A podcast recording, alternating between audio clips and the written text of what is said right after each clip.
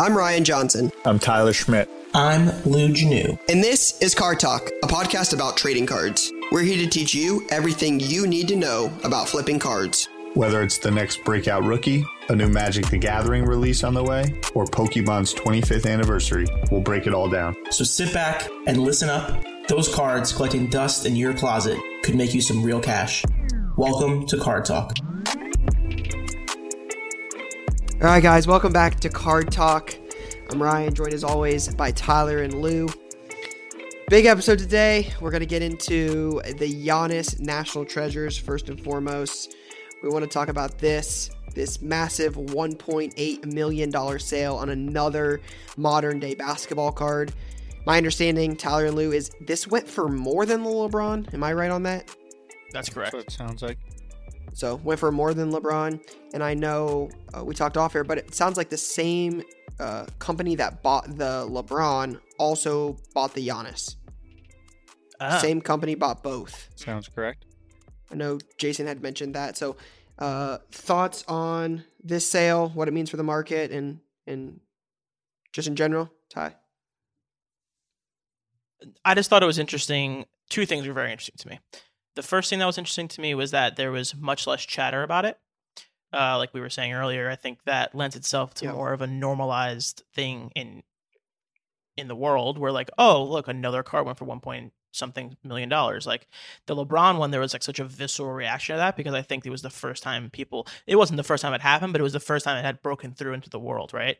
Um, and this time it broke through again, but there was much less chatter, I felt like. Uh, Lou, just to be clear, wasn't the LeBron the first modern day card over a million dollars? Yeah, sorry. I'm saying like there was a lot of like high priced cars before, Gotcha. gotcha and I think gotcha. this is like a first. That was the first time it had broken in big because of the million dollar thing, etc. But just the fact that it happened again, I think it was more like, oh, cool, this happened again, kind of thing. Um, and then the other part that was interesting to me was that it was a much more modern player. It was somebody who's in the early stages of their career rather than someone like LeBron Yes. who's year 16 or whatever. Yep. Couple things though also to note on the uh, obviously popularity or people picking it up and talking about it um you know that just LeBron is even so still so much bigger than Giannis um but w- they weren't the same card ish like what is a one on one logo man the other one was numbered to what 20 Yeah, well, yeah, one was a logo man, the other one was an exquisite, so it was like a different type of card for sure. Yep so both things the considered- premium brand though for basketball because. Exquisite's not around anymore. Exquisite was around when LeBron was rookie, as National Treasures wasn't around when LeBron was rookie. It is now for Giannis. They don't But make they- exquisite anymore. No, Upper Deck doesn't have basketball products anymore. They haven't Ex- since exquisite 2013. exists, 14. just not for basketball. There's exquisite products variations Yeah. in Goodwin Champions Cool. That Upper Deck releases. So like Joe Burrow exquisite autos, Luka exquisite autos, Ben Simmons exquisite autos, but they're exclusive in Goodwin champions. Goodwin Champions. um that and if what it does exquisite do a one of one like is there a lebron one of one similar version I'm actually not sure I know the answer to that. I would because I, I all so. things compared like i don't think those cards are of equal stature right Yeah, the LeBron would. If there was a LeBron 101, it would sell for a lot more than 1.8 million. yeah so i just wanted to ground that Yeah. it wasn't all things held true Yeah, they're not Giannis completely just sold more cards. than yeah. Um and then a lot of the chatter was actually which is something that we talk a lot about um is the chatter a lot of it was around right after the sale a gentleman came out and said uh, told a story that I believe it was 2014 might have been 2016 uh, Matt, can you correct me if I'm, as I'm speaking here, but I believe it was 2014 an individual purchased the card for $7,100 raw, ungraded, received the card, had it in his possession, and it had a slight yellow stain on the front of it, and he returned the card back to the seller. That was much more of 2014. 2014. So six years. So what I want to go into that and talk about that for everyone here again with what has happened over the last eight months, the white hot nature as someone that's sitting on a lot of Mbappe and didn't sell a single one of them when they were three thousand, or is sitting on uh, silver Mbappe and didn't sell a single one as they're when they're at ten thousand. Silver's now going around 63, 6400 and Mbappe base is around a thousand. Um, I'm sitting here and saying I know what that feels like in the stomach, and we talk a lot about you know unrealized profit on paper versus actually making the sale. We're talking about six years of of those values, and so we can get caught up in you know five percent, ten percent, twenty percent up, down, left, right, center over an eight month stretch. But again, the stomach to hold long term versus taking profits off the table, both fine, but just being in the game and, and the patience that someone has to. Uh, six years ago, Giannis was a bench, a, a, rookie on the bench. Skinny little twig, 15th international, oh, 15th pick overall, oh, international product. Didn't really know a ton about him. I mean, just yeah, a lot of unknowns. So even so, if you're, uh, if you think about right now and extrapolate six years out, we've had some conversation around DK Metcalf and players like that, but um, don't just sit around and be like, "Oh, I wish I bought that car for seventy one hundred dollars. I should have done that in 2014." You know, but then not put that same thought process into your strategy today. One, that was seventy one hundred dollars of gambling, of pure gambling, of pure taking a shot. The chances are that Giannis is not going to turn into Giannis. The chances are Mahomes is not going to be Mahomes. Not that that is the thing. So if you're sitting back and being like, "Oh, I wish that I would have bought that in 2014 for $7,100. Cool. Well, then what are you doing today? How are you deploying in that same matter? And then do you realize that actually you're just gambling on prospects?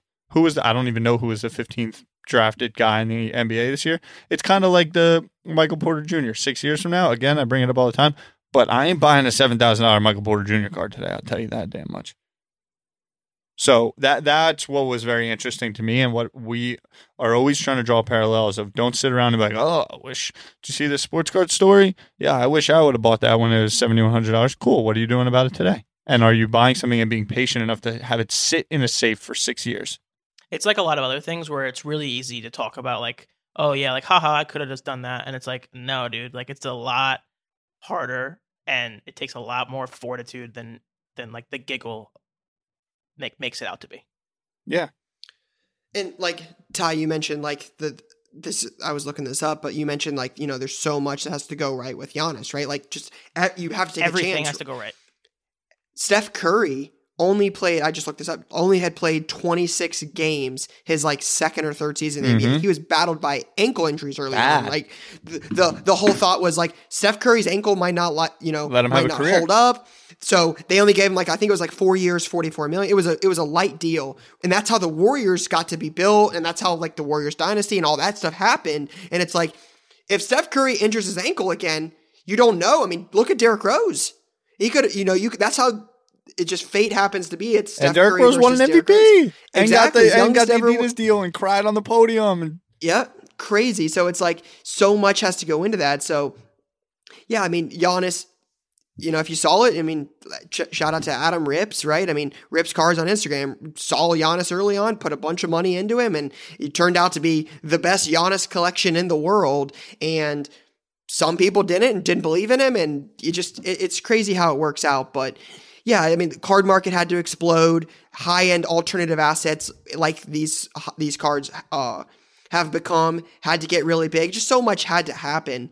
Um, but again, just from seven thousand dollars to returning it, he said that he talked to Panini about it. I was reading the article. Had talked to Panini about it, and they said that this was common with Logomans at the time. Um, like Slabstox actually had posted the, so the, the jersey, picture of the it. jersey was stained. Is that what it was? No, it's it on says the, the, back of it said the back of the card had some nasty yellow stain. The seller said he called Panini and they told him how to get the stain off, and that the stain was common on the 101 logo man, which is very odd. Also, the front surface of the card had a hairline surface dent. You had to hold up to the light to see. It was right by the auto. Could still grade a BGS 8.5 to mint 9. However, I feel very disappointed that I had to send it back. It happens. 2006. It was 2014. Yeah, I think what you just said, Ty, about like you can you can say like, oh haha, like that person bought it for seventy one hundred is a very real thing that I don't think people think about with card stuff. Like we talk about because this is what it is. Like for me, I buy a lot of like base cards and all that stuff. Right, that's how I'm spending my money. Um, mm-hmm. Um, I have dipped my toe into some other stuff now, as we were talking about earlier. But like, deciding that like you're gonna buy this Giannis card and being like I'm attaching myself to this person. This is who the one I believe in, and being okay with sitting on it for a long enough time as you're watching the card because I'm sure someone bought it at some point for you know uh, or like uh Rowe Adam Rowe said that he sold it for 40k or something like that at some point. Someone bought it for 40 and that card went up to 350k, 400k in value and like the the fortitude of being able to be like I need to know the right time to sell this is so hard. Hundred percent. It's so Right. hard. And there was probably 100%. off-season dips. Uh-huh. They were probably looking at other cards that were going down. They were probably looking at if they sold and where they could put the money elsewhere. Do I want to buy a house? With all these things. Do I have a wedding that I got to pay for? I mean- exactly and this this is this is no different than stocks or other investment pieces right like i traded we talked about i've talked about this with you guys before with that luka trade in january traded a luka tiger stripe 10 for a lebron top chrome refractor 9 and a Giannis silver 9.5 they were about 4500 a piece at the time lebron goes up to 25 grand you know Giannis goes up to 20 grand and you're like hey you could cash this out right now but if you believe in this long term are you willing to like lou said Sit have there. the fortitude to sit there and watch that card. Giannis gets eliminated, that card drops.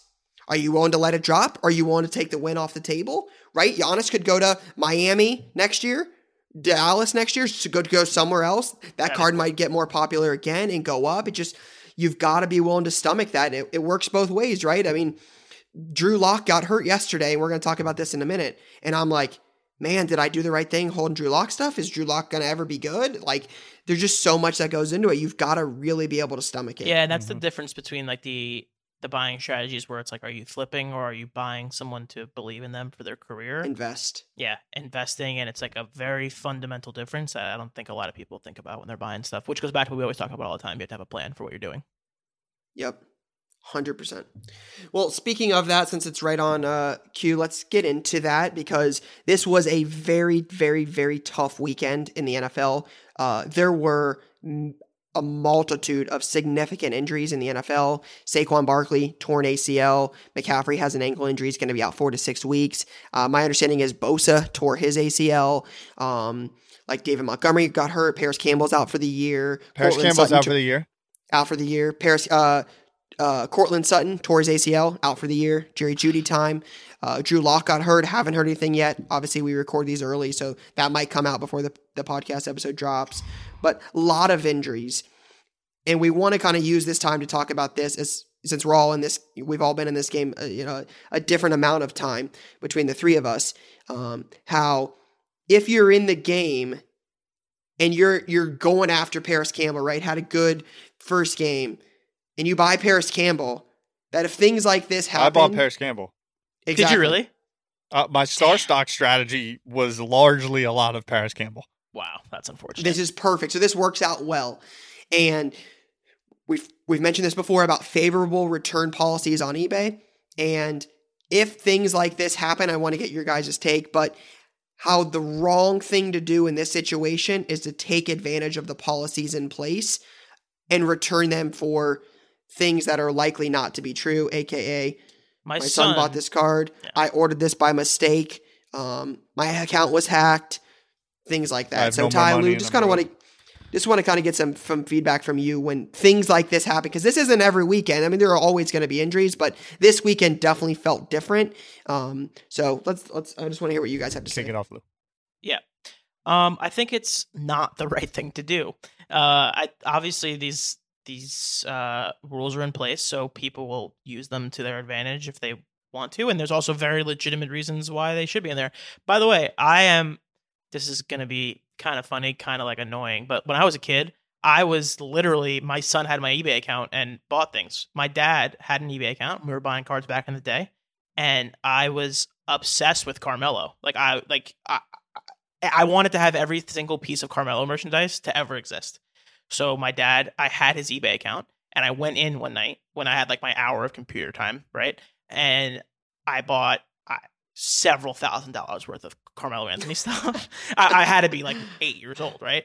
And my dad then like the next day called my mom freaking out, and he's like, "What is going on here?" So my dad comes to my house, and he's like, or like a week later, he comes to my house when all the stuff arrived, and he's like, "Hey, uh, I, I ordered all this stuff." I was like, "Oh, no way!" Blah blah. blah. And literally, like, I was the literal version of my son got into my eBay account. So I know what that's like. That's. But what I'm getting at is don't do that. It's not cool. It's bad karma.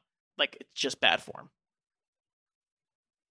So, and again, I think we should clarify on this a little bit because some people that, if you're newer to the game, might not fully understand this. But a lot of times, what you'll see happen is people will return card claiming things like Lou's, like Lou mentioned. My son bought this card, right? Like ordered by mistake. Um, uh, my account was hacked. You'll use uh, unethical excuses and lies essentially to take advantage of the return policies in place to return cards. So Paris Campbell autos go from t- you know you were buying them at ten bucks. He's going to have a big year.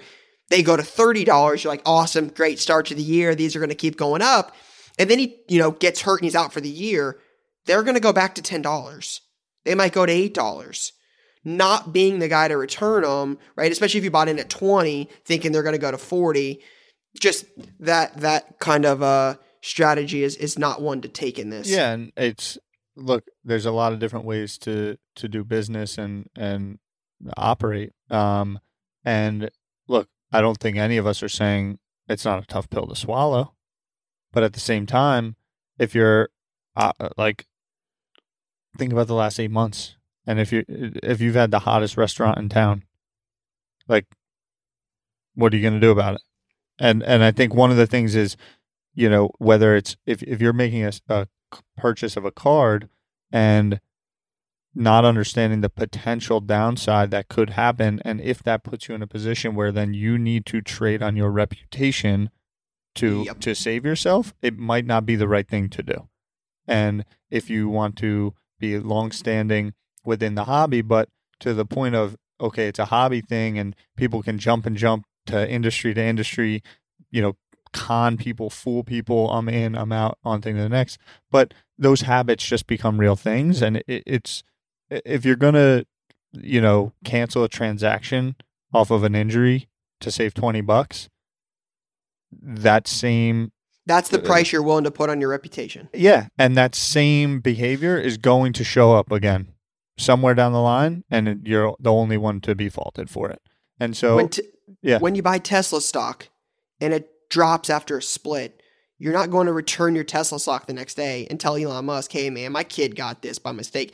Like you're stuck with the Tesla stock. That's how this works. Again, eBay has forgiving policies to allow buyers to Everyone return does. things when by the way. And to be honest, Sure. they kind of should. Like I understand from all perspectives of why the policy Absolutely. is what it is. It's just an honor policy. Like just don't be that guy yeah, Yeah, don't and be the bad and- person. girl.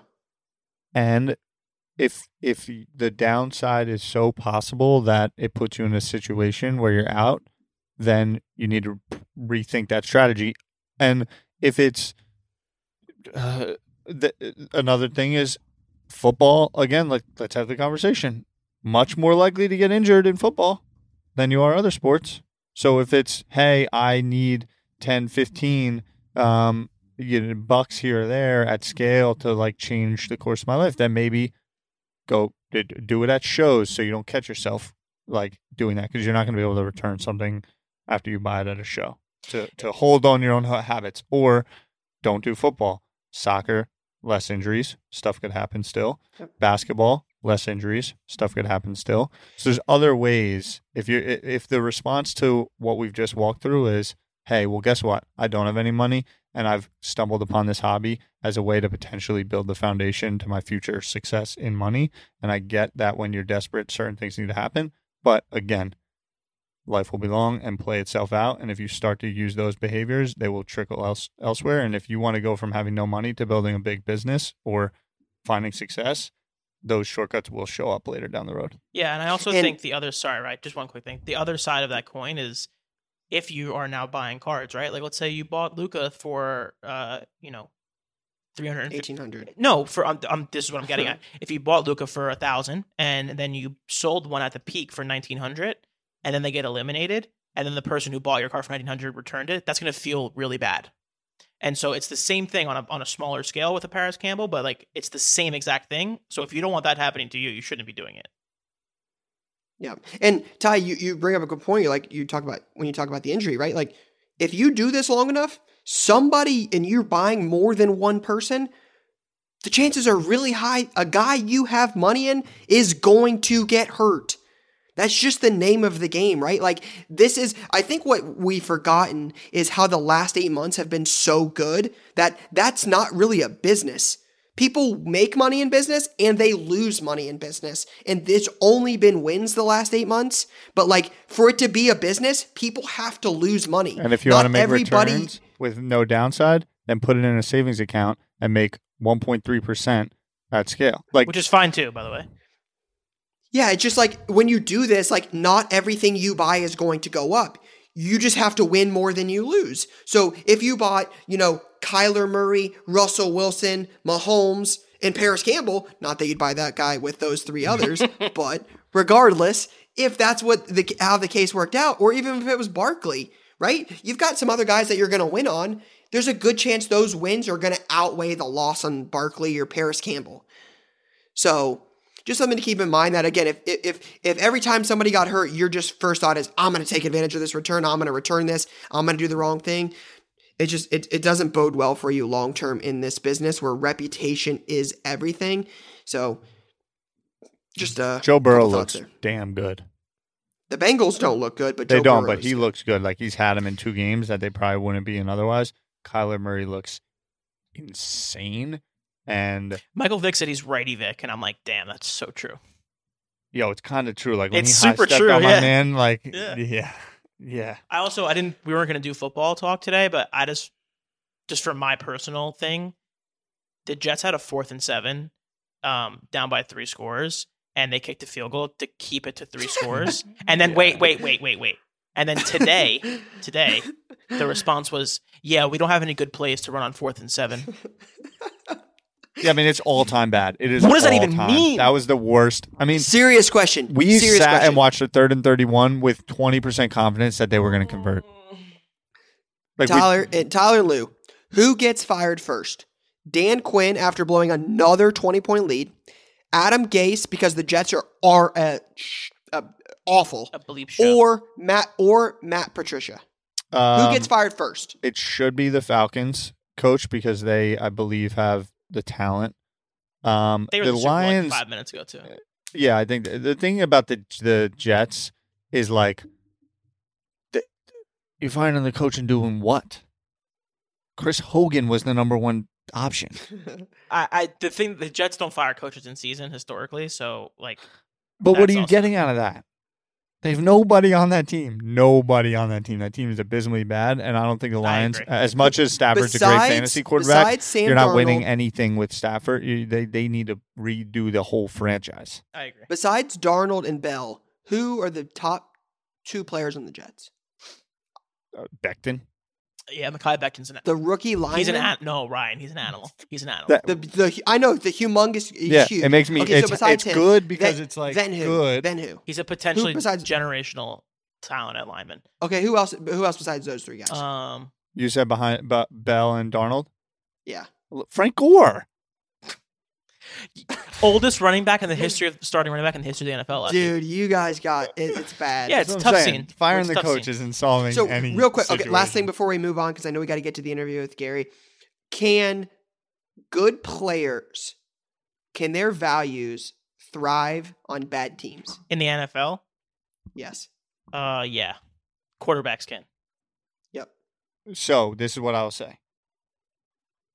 If you want to make maybe short term flips, There you go. Quick. Long term, it won't work. that's what I'm saying. It won't work, and that's why we sit here. Look And at who, Stafford. Oh, who wait are a the second. two guys I wish I was so- holding on, sitting on? Aaron Rodgers and Russell Wilson. I don't think They that's just- true. they by the win. way. I don't. Well- I don't think the short term thing is true. I, I. Why are you saying that? Because you think that like quarterbacks stay on their bad teams forever. I don't think that's going to be the thing anymore. I think there's still. I think just there's come up with a new. no. What do you mean? I think there's just way more player movement happening in the NFL than ever before. Fair, fair, fair. So I think there's more opportunity for you know uh, this is my worst nightmare, but there's a, there's a very real situation where Sam leaves after his contract ends and he goes to you know the the Saints after Drew Brees retires. Patriots. Yeah, the Patriots. That's my nightmare. That's my But, like, actual this- nightmare. the ceiling of that situation is like Kirk Cousins. No, it's not. It's Drew Brees. Drew Brees is the actual ceiling of that situation. Yeah, that's fair-ish. He's like a top ten quarterback. yeah, but Drew Brees didn't he leave when he didn't he have rotator cuff surgery But- and was like down and out? Yeah, but I'm just talking about like a quarterback going from one team to the other. The situation is different, but the principle is the same. Thank you. I'm, I- I'm correct. Let's move on. I disagree with this. Stafford is a prime example of being good on a bad team long term. Yeah, he's Guy's a bum. Nothing- Stafford's not terrible. They're not just terrible. bum. He's a, I'm sure he's I- a nice he's a- Stafford's pr- serious. Serious question. Stafford a Hall of Famer? no, If he wins something, Really? You don't think just with the numbers alone? no, I No. don't think so. Marino never won anything. Dan Marino's like a Dude. top five quarterback ever. I'm not saying Stafford's not a, is a top five quarterback, but I'm not saying he is or he isn't. I'm just more curious. You don't. You, I don't think so. I think if for sure. Stafford, I think if Stafford wins some meaningful games, his narrative changes quick. I don't think they'll they're not going to win win any meaningful, meaningful games game. anytime Yeah. soon. No shot. The Lions are low key like Lions are Snake Lions and. Jets are going to be battling for the number one pick. Hopefully, we win it. and to the interview. All right. After the break, we're going to interview Gary Vee, chat with him about all things cards. we are good to go. And we're not going to waste any time in terms of introduction, I would say, other than that, it is as someone that has now known Gary for six, seven years and is the single reason I have interest in cards and is sitting here. Um, thank you for taking the time and coming on. Lou, thank you for helping us set this up and book this. And uh, Ryan, you are the man. And we met about a year and a half ago at um, at National. And now we're all here together recording this podcast. And I think we're just going to have a free, open flowing conversation. But I want to kick it off simply because I think a lot of the people that have either been listening for now 12 episodes have seen an incredibly, if they bought on day one of us recording this, they purchased and things have gone up incredibly and now have come back down a bit. And would like to get your perspective on. Uh, eh, we talk a lot about patience and and long term nature of perspective, but your thoughts on this recent downturn in terms of pricing and the market, and if you're sitting on cards that you purchased at say a peak, how to stomach that, and your thoughts of navigating those waters. Well, first of all, it's great to be on the show. Um, and thank you for having me. Ryan, you are doing a great job carrying these two lovely so true. Um, So true. uh, so, Lou, Tyler, you have the great, the great, that's ridiculous. You have the luxury, you have the luxury of knowing all truths. So when people are like, Gary Vee pumps and dumps, you laugh because you know I haven't sold a single card outside of the national, um, you know, and all the other things. So what you two gentlemen know that everybody's about to find out is for the last three and a half weeks between my kids going back to school in a COVID world, between VaynerX exploding, and you know, Lou, you know this a little bit better than Tyler because your positions at this point, like every meeting's like a fucking gangbuster, like set up for 2021, and that is my responsibility. Between the Jets completely pissing me off and putting me into a coma, and me not literally leaving our sports card thread because I didn't want to see any sports reference after the Bills game. What you gentlemen know is I've been quiet for the last three weeks on cards. Um, and even Ryan may know that because, you know, what I'm focused on tends to manifest in my content. You know, this reminds me of when all those were like, Gary Vee fucking asshole left the hobby. I'm like, it's COVID. I'm trying to save jobs and trying to raise money for charity right now. So, you know, the timing's funny in that, like, you know, I, it coincided with like the recorrection in certain areas. Again, Tyler Lou, you know this. I want the whole audience to be know this transparency. I think I even four days ago went into our thread and was like, "So what's the update? Like, what's really, really down? What's kind of down?" Like, I'm coming into this show at the worst possible time for me because I'm the most checked out I've been for probably four or five months over the last three weeks. Um, you both of you also know I'm playing super long, right? My intuition here is September and October tend to be busy for me because I set up Vayner. My birthday's November 14th. Thanksgiving. I think somewhere here in the next four to five weeks, seven weeks, I'm going to be super pumped because I'm going to wake up, you know, and, and again, Lou's going to know immediately because my eBay's going to be crazy. And I'm like, Lou, can you check out the cart? Like, I'm I'm going to look up and be like, wait a minute, all this vintage basketball is this price now? Wait a minute, Giannis. I mean, I, I have common sense. I know that the Bucks fucking shit the bed, so I can't imagine Giannis is doing remarkable. You know, so like, I'm pretty excited about loading up on him, just trying to figure out what you know is the right time to buy. I think this is normal behavior. Like even Tesla and Apple and Facebook. Like I bought a bunch of Facebook before went IPO. It opened at 40. I bought it at 30. Then I bought a shitload of 19. Then I bought a shitload of 71. Then I bought a shitload of 136. I'm in long. I'm here long. Alexis Ohanian, literally 40 seconds before I go on this, I'm looking at my Twitter, transitioning for meetings. Alexis Ohanian just tweets out the Giannis uh, RPA, uh, you know, logo man. Like that's the founder of Reddit, culturally relevant, Serena's husband. Like it's going to be a game of forever. Oh, by the way, what I've said the entire time when I got back in a little loud. This will ebb and flow, ups and downs, left and right. The problem is, and by the way, I expect some credit here from Lou because I only want Lou's credit. Like, no, really, I think I was getting a little bit louder towards that mid August time of like, hey, there's a lot of speculating day trading going on right now. Like, and like, you know, like, like it's just common sense. The NBA was ripping. It's going to go into off season. Like, yeah, players are going to lose. Relevancy will matter. And Kawhi and Luka, uh, and is not going to be in the playoffs. Like LeBron, somebody was not going to be left. To your point, Lou, some there was only one team that was going to win the NBA championship, the market was showing that seven teams were going to win the NBA championship. Yep. So, you know, to me, though, you know, I'm to be frank, I'm hoping fucking the Lakers get knocked out so I can do my LeBron work. I'm not. I love it. Somebody hit me up with some hate the other day. He's like, "You fucking on LeBron," like as if LeBron is me, like pumping LeBron or thinking LeBron at the national last year. We're now talking fucking 18 months ago. I don't understand how that was such a ludicrous take. He's fucking LeBron. Like it's gonna happen with Kevin Durant too. I cannot fucking wait to fucking St. Patty's Day and watch fucking Durant drop 58, and everyone's gonna be like, and in New York, by the way, which will make every New York celebrity be like, oh, I like Brooklyn. You know, like it's going to be like, I, am so confused. My, I'm sorry, Lou. Last final point. I'm yep. confused by the confusion, if there is any confusion. This is a market; it will ebb and flow, and and people will get hot and cold. Money will come in and out. The vintage thing, I think, was getting obvious to people. They went in. It, you know, there always is going to be quote unquote corrections.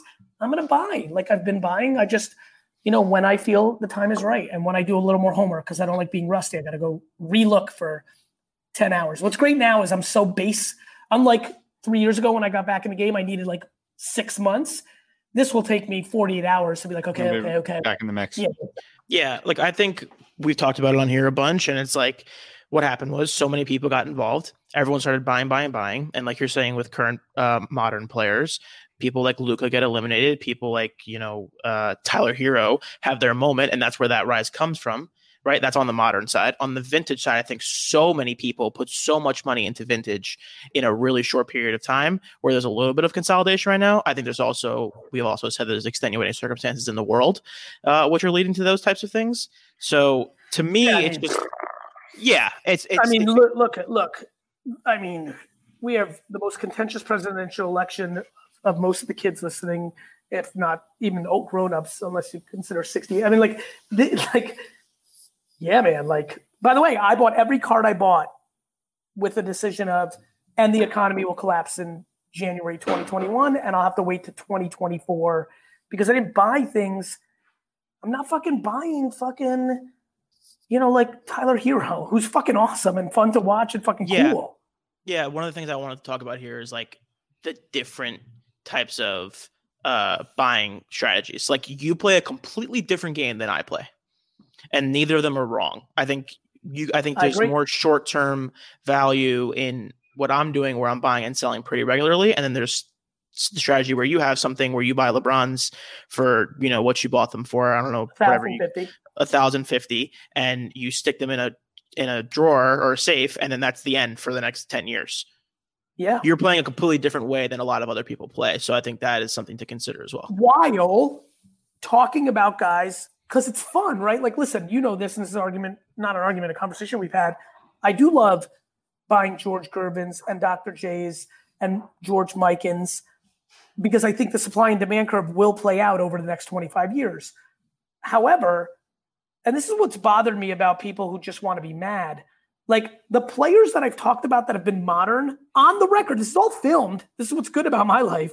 Like it's been Giannis, Luka, LeBron, Soto, Acuna, right? Like, like these have not been like you know Mookie. They're going to have a good like back half of the season, and they might go up, and I'm going to sell them. It's like these are guys that I, I believe in. Not somebody super obscure. De'Aaron Fox is one that I would say probably went down the further. And I, by the way, I feel incredible about it. Like, like I can't wait to buy Sam Darnold's at the end of this year because it should be at an all time low when we're fucking one and 15. I couldn't believe. By the way, they're 150 bucks. I was surprised they were like that high, given where we are. Wait till we're one and 15. I listen. You know, so, so I think that um, yeah, like I think there's a million ways to play it.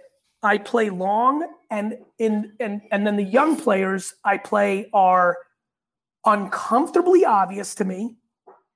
Luka Soto. Like, by the way, they can get Derrick Rose. I've said it a thousand times. They can mm-hmm. Bo Jackson and Derrick Rose easily.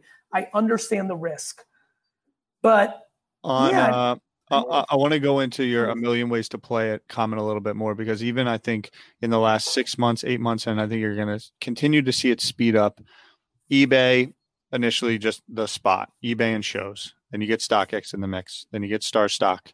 Then you got Rally. You've got Otis. You've got fractional abilities. What is your thoughts? Because uh, knowing you as I do, it's largely around buying the assets, and you like to have them. You like to to be able to access them even more than Vault. What what's your uh, thoughts on kind of even the roadmap ahead, knowing some things of the, it as an alternative investment, saying, okay, I'm going to buy shares of this Mickey Mantle as a way to approach it. Yes, fraction buying will happen. Uh, sending to you know PWCC does it, and there'll be 15 more. Send it to this place. Don't pay tax. Da da da. Um, that will happen. Um, I just thought of something. I apologize, Tyler, but I it's the best way I can explain what I'm feeling right now with cards. Remember 12 years ago, a lot of you will because the majority of people here are, are over 15 when gambling started to turn a little bit from like you had a weird bookie and a page like do you remember? Mm-hmm. like jamie foxx just announced i believe if my eyes tell me correctly that he just announced a M- bet mgm partnership today. Now with daily fan like now it's like a it's almost like esports. It's a, it's a respected craft. I, I just don't see a scenario where sports cards go back to three years ago ever again. I'm going to say it just like that. I yeah. do not think that the national that I went to three years ago in Cleveland ever has that market cap, aka how many people are like it just of course when something goes up 40x, could it go mm-hmm. down 19x back and you're but but like without looking at where vintage basketball or some of the cool stuff, I still think at the prices I was buying. And by the way, if because I was always buying, if if I bought a fucking Oscar Robertson PSA 7 at something and it's down 21% today, it's to be okay. Because what's to happen is it ebbs and flows. I would argue that the next rise up of the things that just took a hit, if it's more classic stuff, not a Michael Porter Jr., um, it's going to go up even more because that's what happens with those kind of assets. Yeah, I, I, something that's one of the really good things I've seen in the last few months is like much more analytical and, and, analytical and like showing those ebbs and flows and how it's happened in the last couple years. That's Slab was great for that. House of Jordan, uh, Chris at House of Jordan has been great for that as well because he's literally mm-hmm. posting like, "Yo, it went like this." It had a little like resistance here, it went down, and then boom again, and you reset. And it just continually has happened twice now. And so to me, like that's going to happen again. I feel like for these, you know, obvious assets. New floors. Uh, another thing. Sorry, uh, Rye, you go get in there. I, I want to step in here because Gary, you mentioned like your your the card market won't go down to three years ago when we were at the national. Totally agree with that. But a lot of questions I've gotten in in shop that doesn't mean that doesn't mean individual cards won't. Just the whole market. Correct. The macro, right? Like like I actually think a stunning percentage, call it ninety percent of the cards that are current will go down well below what they are now because they're going to end up becoming guys. Ray Allen's and Chris. Yeah. Do you know how much, do you know good Chris Bosh is all time? Mhm. Like he's very likely going to be better better than the majority of like than Jaren Jackson Jr. That is likely. Even though I'm a huge Jaren Jackson Jr. fan, by the way. Mhm. But like, you know, like, like I don't think people understand how cards work. And like, like you're like, here comes Lonzo, right? Excuse me, here comes uh, Lamelo, and Mhm. and don't let Lamelo drop 41 opening night because people won't know how to spell Zion. Like Yeah. it's just people get hot. Go ahead, Ryan. Ryan, you're young. You've been in this long enough. You've already seen it. hundred percent. But the where, where the Michael Vick cards at? yep, yep. Like where the fucking like like people just get I- hot on what's new. It's real. Yeah, and you have mean, to go all you have to become top 50 for it to work out, or it doesn't. Absolutely.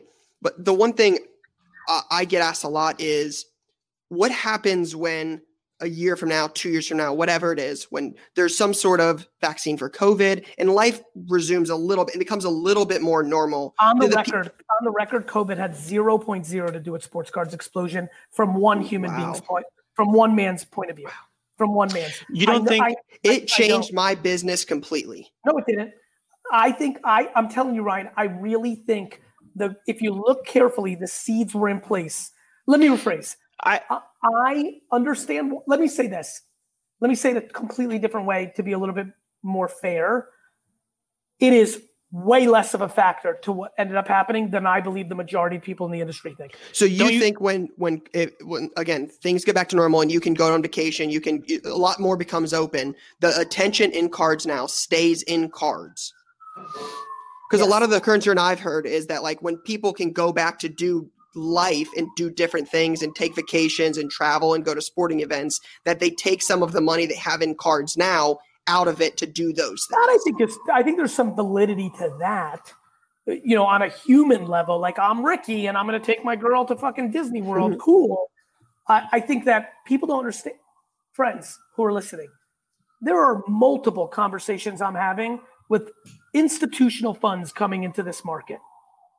Ricky and Susan and every single human I saw at the National for a four day period combined are dick shit compared to one $50 million fund coming in and buying cards. gee, you don't think I agree with you that it was going to happen regardless. In the same way You that you're remember, saying, Lou, remember what's happening with Acuna? Everyone's yelling at me about Acuna. yeah, yeah, Like- no, like, no, no, no, It was white hot. Baseball was no, no. I'm talking. We're talking cards now. I want people to hear Mm-hmm. this. Baseball was uncomfortably hot the day before COVID. Yep. I would argue think- that baseball got affected by it in a negative in the macro. But go ahead, Lou. You don't, in the same way that you're saying it would take me six months to get back into it, I can now do it in two days. You don't think that everyone being at home and then having heard about cards for the last pre- prior months up to COVID, and now they're home and they're like, wait, I'm going to go on YouTube, I'm going to watch Ryan, or I'm going to watch a break, I'm going to watch Polax, I'm going to watch whoever. You don't think that had a, like a fire starter kind of effect to the whole market in general? Like you, you think they would have had the same moment at the same time, regardless of COVID? If not a little more, I think the national not happening hurt. hmm Interesting.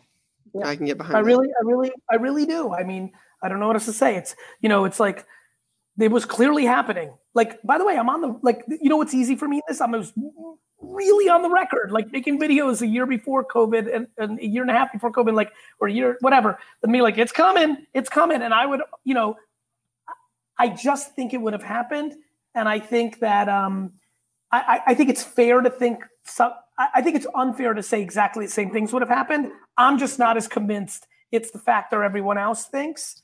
Um, I think it's going to be a slow burn. I'll give you an example. You know what just happened? What just happened in cards is similar to when FanDuel and DraftKings Was every exploded. commercial everywhere? Remember, remember Yeah. four years ago? Literally was every commercial Right? on like And everybody's daily fantasy. TV. And then they like ran out of money to do that. And it kind of Mm-hmm. lulled and then built up nice and steady. Now it's bigger than it ever was. Uh, that is my comp for cards. Yeah, Yeah, and that was an white hot artificial moment. one. Right. Like that, like it was super hot. But you know what, Lou? It was it wasn't artificial. It was awareness against a human behavior. People I'm saying like to- artificial because they were like they put a gigantic ad blitz. This has been much I more like phoom. yeah, but you know what? So many people think it's artificial in this little world. yeah, people are generally interested in it. The LeBron, the, the Trout, Vegas Dave, like they, they, they think it's artificial. That again, life is based on your perspective. We mm-hmm. have half of America seeing the country one way and half seeing it completely the other way, and it's all the same scene. We have the same thing in the hobby. We have people who are have been in it forever, and rightfully so, just like loving a band from day one when they had six people in their place and now they're at a stadium and every there's something that's lost in when something explodes. More importantly, if that's your day-to-day living, I have so much empathy for the OGs. I hate when the kids are like these fucking old farts and fucking. I don't like that. These are gentlemen normally, some and, and women as well, who have been in this the whole time, and they when they see things like this happen, they know there's another side to it, and they have to navigate it carefully so they don't get caught with the bag. Somebody's going to be sitting with 800 Baker Mayfield rookie cards at a very expensive price. Somebody's going to be holding that bag. And and that was key again. Like last year, before the season started, I had just bought my store. That was the only person we got asked for was Baker Mayfield. Oh, like Correct. there were cracked ice rookie ticket autos selling for ten thousand dollars, and then they come in the season and go eight and eight, and those same cards go to thirty five hundred at the end of the season. Now, if you do that gonna on, by the way, and you say what? it's to get worse for Baker. Yeah. Gee, on the holding the bag thing, Yeah. I think about that a lot because uh, again, as You're me and you play, me and you, yes, Yeah, me and you play you're in a much different- things. I'm going to sleep with my Wilt Chamberlain rookies in perpetuity. Yeah, and I I'm mean, going to I- sleep with with Charmander and all that shit. But I'm probably not. I'm probably not transacting on 80 percent of what I've bought during this Gary Vee era ever. Death. Yeah. Go ahead. when you say you're someone's going to be holding the bag, yeah. to me, and I and I say this with like the I don't I don't know, Yeah, isn't that just kind of what'd you say? You're asking Yeah. the question. Go ahead. Isn't isn't that just kind of inevitable? Like someone's going to be holding something no matter what. Yes. Yeah, hundred percent. Especially when you decide to fucking buy Porter and Tyler Herro and Saquon Barkley. As your It's a- only strategy. As your, As your I- only strategy. It's a lot of fun. It's pure gambling, which is awesome. I'm super into it. Like, do you? By the way, the worst part, not the worst part, the intriguing thing that makes me laugh is there are human beings that think they know what's the right way to be in this hobby. It's fucking America. Yeah, like, I think you can do both. You should collect, or you should have a PC, or you shouldn't flip, or I don't think everybody should buy vintage.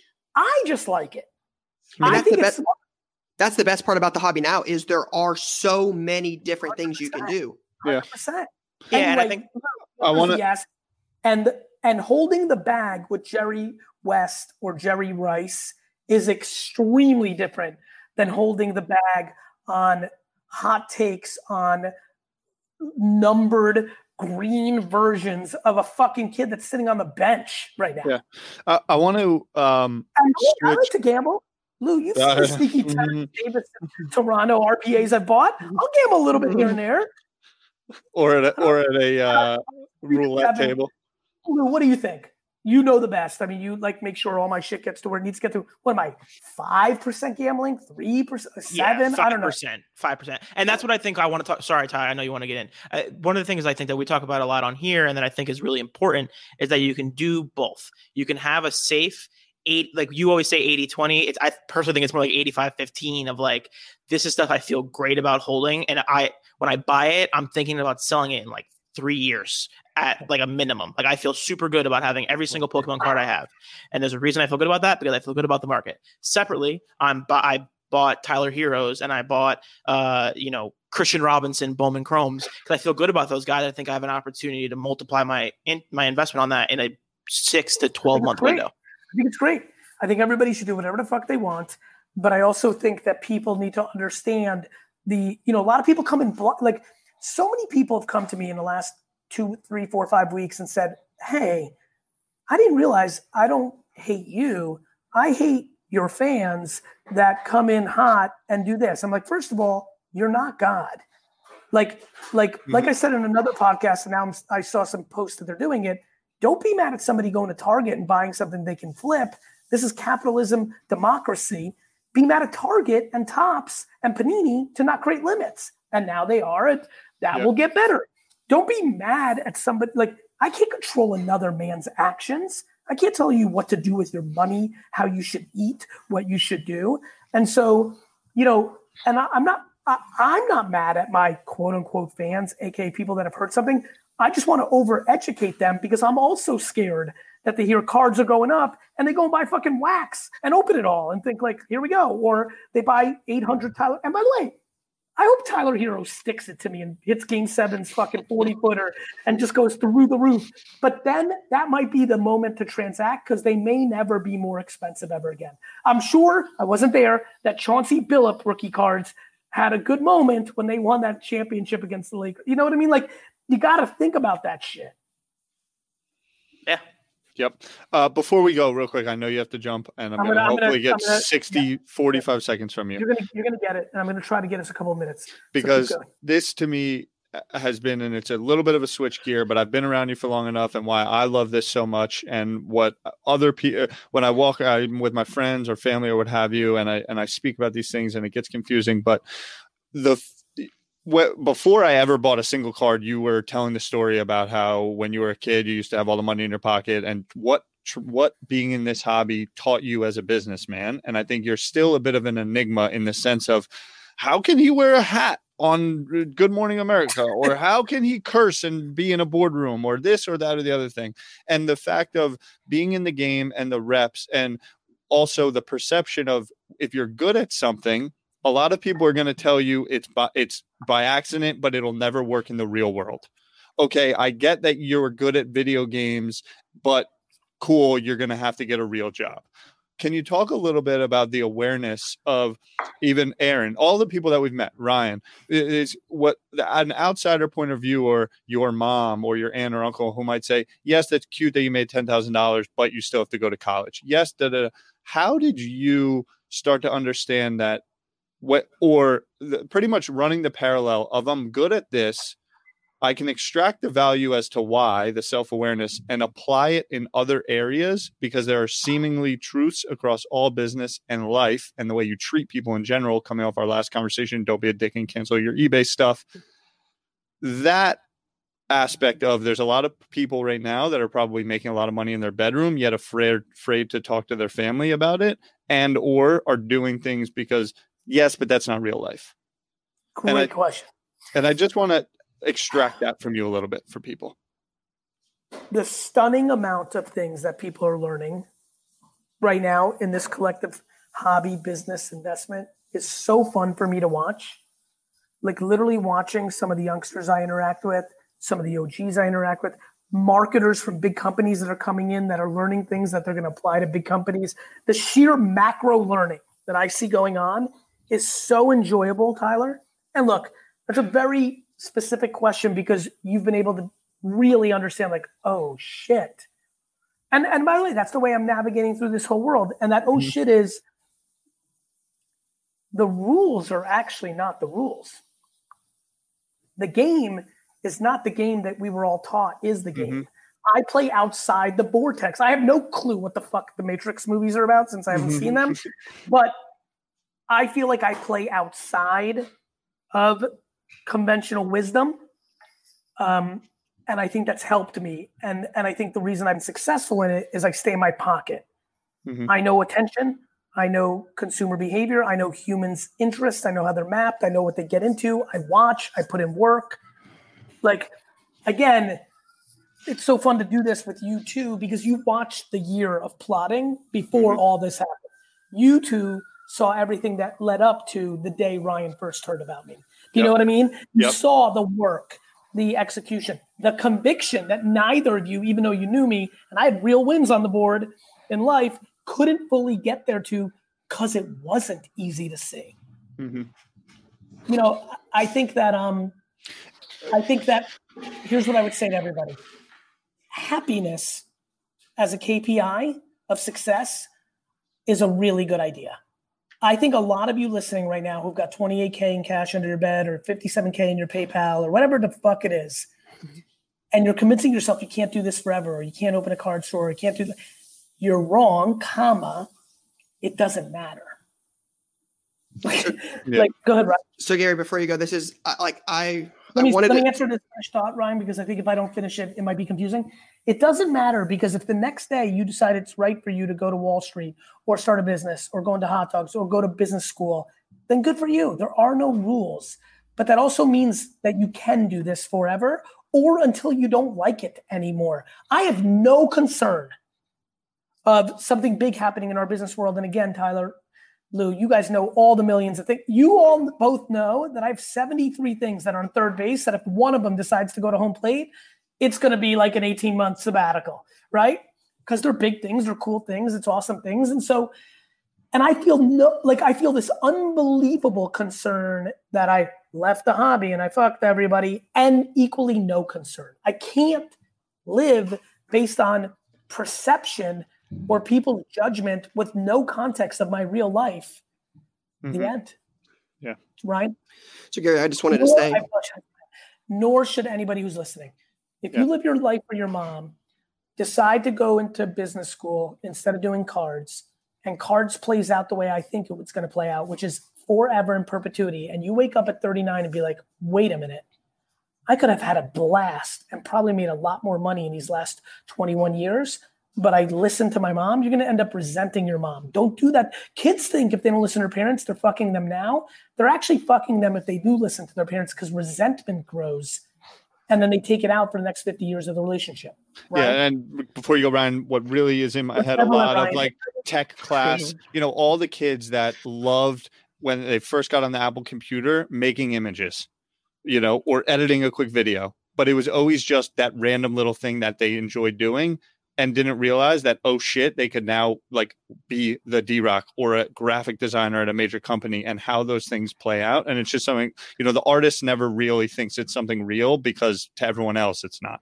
and and Tyler, that's that's where this point is going. So in 2016, I got a cor- I had a corporate job, right? Was making good money, was going to school, two compute two screen computers, one work, one Gary Vee, and that's how I found out about you guys, right? And I, Uh, you know audited my time, right? Can't complain about your job and go home and watch Kardashians all day. So I busted my ass, right? Working late nights, hustling, hustling, hustling, right? Like watch the content one life like you don't want to resent your parents later like everybody i heard it all the time like hey this isn't a real job right like cool you made 10 grand on this one deal but like that's cool that's a hobby go get a real job and i didn't want to and i busted my ass and i busted my ass and in 2018 i quit my job to do this so i just watching you three all day i just i really wanted to say gary thank you for coming on here because again for four years i watched your content and for to be here with you three on this podcast four years later after taking this risk I, it was it was besides marrying my better half it was the best decision i ever made quitting my job. And life like you said happiness is the roi like i don't wake up on on sunday and be like oh shit i gotta go to work tomorrow right? Like it's it's just They, all- they different all, they all come one day. Absolutely. And I just, it may not be for everyone, right? That's what you talk about with self awareness. But like this, I, I, again, just this is so cool to me to be on this four years later. Again, I started watching you guys on a computer and just to, just to be here, I just crazy. appreciate So it. Don't give Lou and Tyler any credit. They did nothing. but um, That's but, so I mean, true. I couldn't have done- but we- Zero we- interest. not true at all, boys. You got the infrastructure. Honestly, a great lesson for everybody. And I think you, you know, Ryan, you probably got a sense of how we interact. We interact like brothers, right? Like, like th- there is no. I mean, I'm sure they have to like think through certain things since I'm the Mhm. boss. But I mean, there is a comfort level here that's extreme. And I think for everybody who's listening, a lot of you are going to start building out teams because this is about to get real. And you know, don't be a big shot. Like, treat people good. Like, you're not special. Like my understanding of my actual insignificance is what makes me the happiest. I think I'm about to pull off some insane ass shit over the next 40 years. Mhm. And yet I'm super aware that after that execution, I mean, if I buy the Jets, that's a fucking movie. You know, and still, after winning a Super Bowl and every Jet fan kisses me in the face and I fucking did it and all that, and I'm 91 and I die, I'll have a great 24 hour news cycle. Little love. He taught me this. You'll tell your grandkids that I fucking was instrumental in you being. Ha- It'll be fucking amazing. And then the following Thursday, people are going to be back to real life. And I think I think I'm stunned by watching some of the youngsters in cards that I've watched go from nothing to a little following, zero money to a little money, and actually already starting to act like they're somebody. So for final parting shots, fucking wake up. You're not a big shot because you got a couple of nice fucking PSA 10s, dick. Love that. Love that. I love you. Thank See you, ya. Jake. Love you, bro. See ya. Love you, man. Later. Peace. And that was our interview with Gary Vee. Uh, thank you to Gary for joining us, as always. Uh, obviously, if you don't follow him on Twitter, you can follow him at Gary V, Gary V E E. Um, and with that, we will send it over to Ryan for the latest launch. Yeah, so we talked about this a little bit off air, but this is going to be a a, a massive week for releases. There's just so much going on this week, so want to get into a couple. Uh, we'll we'll mention them all, but just kind of uh, take a deeper look at at a few of them. So this week we've got TriStar Hidden Treasures Game Day Greats autographed jerseys. For those that aren't familiar with this, this is just a, basically a one signed jersey in a box. They're typically somewhere around 160, 170 bucks. Uh, you get one random autographed jersey. There'll be a couple headliners in the product um, that you're looking for, really. Then you've got Pete Rose Charlie Hustle Edition baseball blaster boxes. This is actually the second time Leafs ever done this. This happened in 2011, but basically every blaster box had a Pete Rose autograph. So everyone's like, "Oh, cool, that's awesome, Pete Rose auto. These are going to be awesome." Like, except they're not, and you can buy the Pete Rose autographs from this product. You know, 12, 10, 9 years ago for like twelve dollars. Wait a second. So cool idea, but everyone had an auto back in 2011 and it just crushed the product, right? Supply and demand. There's a lot of them. Demand wasn't that crazy. Um, and then we've got Mosaic No Huddle comes out Friday. So if you're familiar with the basketball, that's like fast break in, in basketball. Um, just a different play on the hobby box where you're not getting quite the same thing. It's a little bit of a lesser type parallel. You're gonna have disco refractors versus you know your your base stuff. So a slightly different parallel. Um, but some of the bigger releases, uh, actually one more, Chronicles Baseball. Again, Chronicles is a product we really like for basketball, football. The only difference is with baseball is it's not licensed, right? Panini doesn't have the baseball licensing. That's owned by Topps. So they will be some really cool cards without player logos on the jerseys. So something to keep in mind there. Uh, but some of our bigger releases this week, we've got really three we want to hit on. First one, Contenders Optic Basketball. So this is Contenders Basketball with the chrome like I look love these cards. right? Very, very popular release. The one thing I would say on this is this is going to be a with basketball throughout this year. This is a very, very big gambling product. You're looking at roughly seven hundred and fifty dollars for a hobby box with one autograph. Very, very risky Yeah, right here. product. But the gold vinyl, the gold vinyl autographs, like there's going to be some stuff in this that will do really, really, really They're well. also extremely tough grades, right? Those cards typically. Uh, I'm not sure. I haven't graded a ton of The them. The mint rate on them is Um, really low. So that would be uh that would be an interesting something to to look at. Another one I know Tyler is excited for is Select Euro Soccer.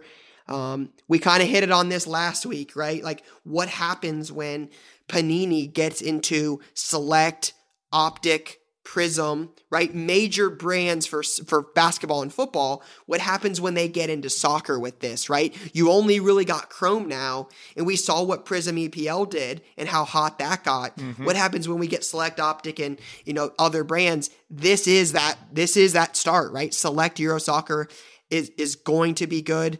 Uh, we'll get into Ty's thoughts in, in just one second.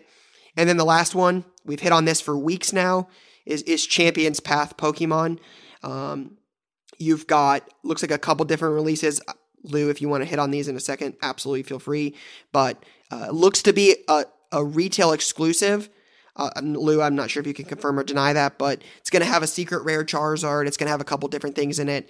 Likely to be um, just as popular, if not more popular, Lou, than Hidden Fates. I would say it's gonna be more popular than Hidden Fates. Yeah, I'm I More I'm not positive on the on the uh, retail only thing, but yeah, it's gonna be a big one. This is the one that this is what we thought that uh, Darkness Ablaze was gonna be. Darkness be. Ablaze. Darkness Ablaze Yes. was gonna be because there is the secret rare uh. Charizard in there, so this is gonna be a big one. Uh, I'm excited about it. I don't have any boxes, unfortunately, but Yeah, so as you guys can see, busy week this week. Select Euro, Contenders Optic Basketball, and the Champions Path for Pokemon. Ty, any thoughts on Select Euro? Yeah, I think uh, international product. I'm a big fan of. Um, you don't have Haaland in here though. Um, I think that'll maybe ding it a little bit. I think that the as originally planned pre-corona, pre-COVID, the product would have came out a lot closer to the Euro Cup.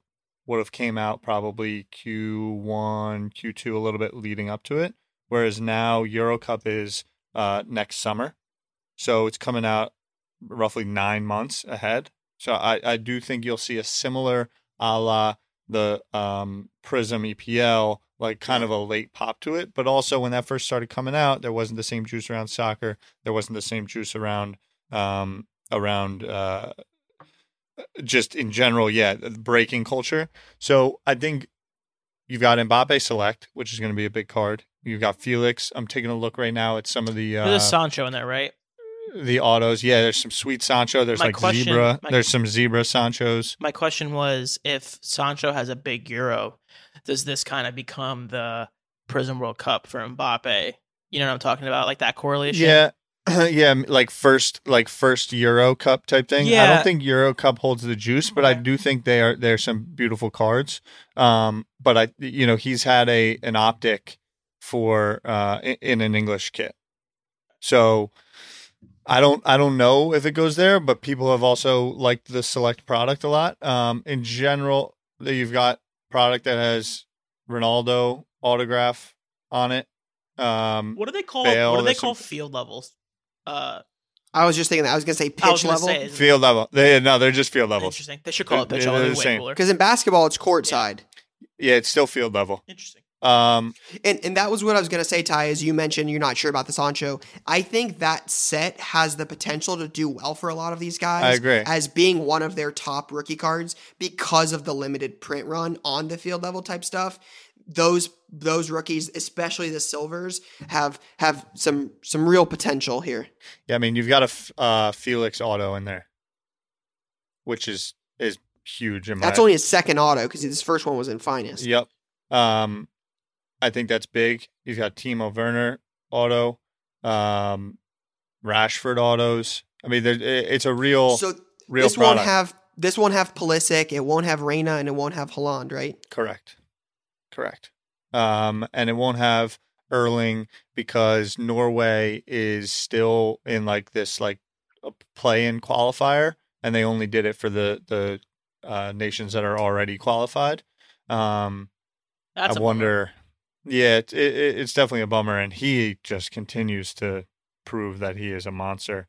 You've got Timo Werner, relic. You got an Mbappe relic. It looks like. Um, yeah, I mean, in general, the the culture around the soccer card stuff with Castro. I mean, I imagine he'll be breaking this product big time. So I'm pumped. Uh, I'm I'm gonna be picking up a couple of these both to rip and sit on myself for sure. Yeah, I think this will be a a big release for product, like we said, with so many other products come out, Chronicles, the the TriStar grades, um, just a couple different different things, and then some of these bigger ones. This definitely uh, is going to be a big week for releases. So exciting to see what happens next week. We'll talk about it on the episode. See how Select Euro does this weekend. Champions Path. Real quick, Lou, what's up? there's no Haaland in this. You were saying Are you seeing it? there's an auto in it. From what? Erling Haaland private signing set horizontal As Norway? as Borussia Dortmund. It's a it's an international thing. I'm looking at it. This is a Select Euro. Private signings. Manchester United David Beckham and Haaland? Yeah, it's it's Is four. it a dual? No, no, no. It's four different cards. How does that that's fire. Yeah, I'm super confused. That's wild. Anyway, Private signings set checklist. Fire. In Dortmund, not in his Norway kit. I think That doesn't just make any sense. sneaking something in there. And Beckham for United? I mean, that's fire. I got I got nothing. I guess we'll have to oh, the Panini private signings cards are very nice designed cards. This has the potential to be a Uh, very big card. Just gonna put that out there, based on what I'm looking at of what a private signing card is. It could be a very very nice card. Can you explain a little bit? Um, yeah, I can send you a link and you can open it up. Panini private signings. Go on eBay like and it. just type in like Panini Yeah. Yeah. It's a nice looking card. Sweet. Very cool. Hmm. Buying another box. I think we'll revisit this next uh, next episode. and We'll see what what happens this weekend when there's a an auto or two on eBay. But that's all we got for this episode, guys. We'll see you next week. Peace. That's a wrap on Card Talk this week. Please subscribe to the show on Apple Podcasts, Spotify, or wherever else you listen and get notified when we publish a new episode. It'd mean the world to us if you gave us a five star rating and shared this episode with a friend. We'd love to answer your questions, so email us at cardtalkpod at gmail.com and we'll get to it in the next episode. Card Talk is a 1.37 p.m. podcast and a Gallery Media Group original production.